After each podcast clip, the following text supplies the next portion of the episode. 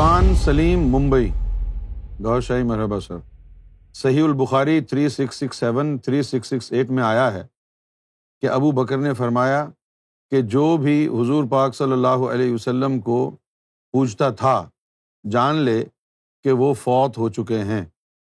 لیکن جس نے اللہ کی عبادت کی، وہ جان لے کہ اللہ کبھی نہیں مرے گا۔ یہاں بتایا گیا کہ حضور صلی اللہ علیہ وسلم کی عبادت کی جاتی تھی۔ اس کے بارے میں سمجھا دیجیے ایسی بات نہیں ہے کہ معاذ اللہ حضور نبی کریم صلی اللہ علیہ وسلم کی کوئی عبادت کی جاتی تھی۔ ایسا نہیں ہے کہ حضور کی عبادت کی جاتی تھی اس دور میں۔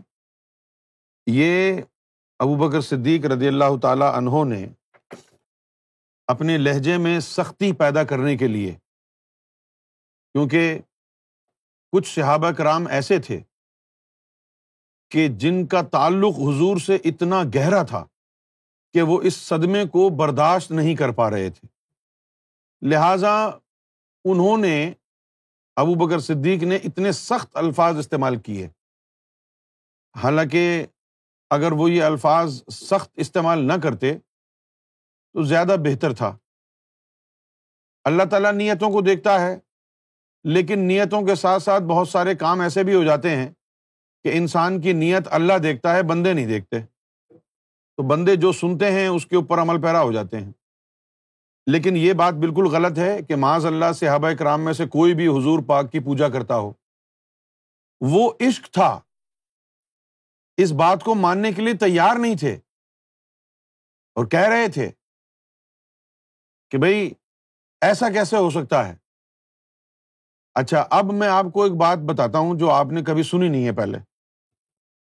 یہ جو بات ہے، یہ بات ابو بکر صدیق رضی اللہ تعالی انہوں نے عمر بن خطاب کو کہی تھی۔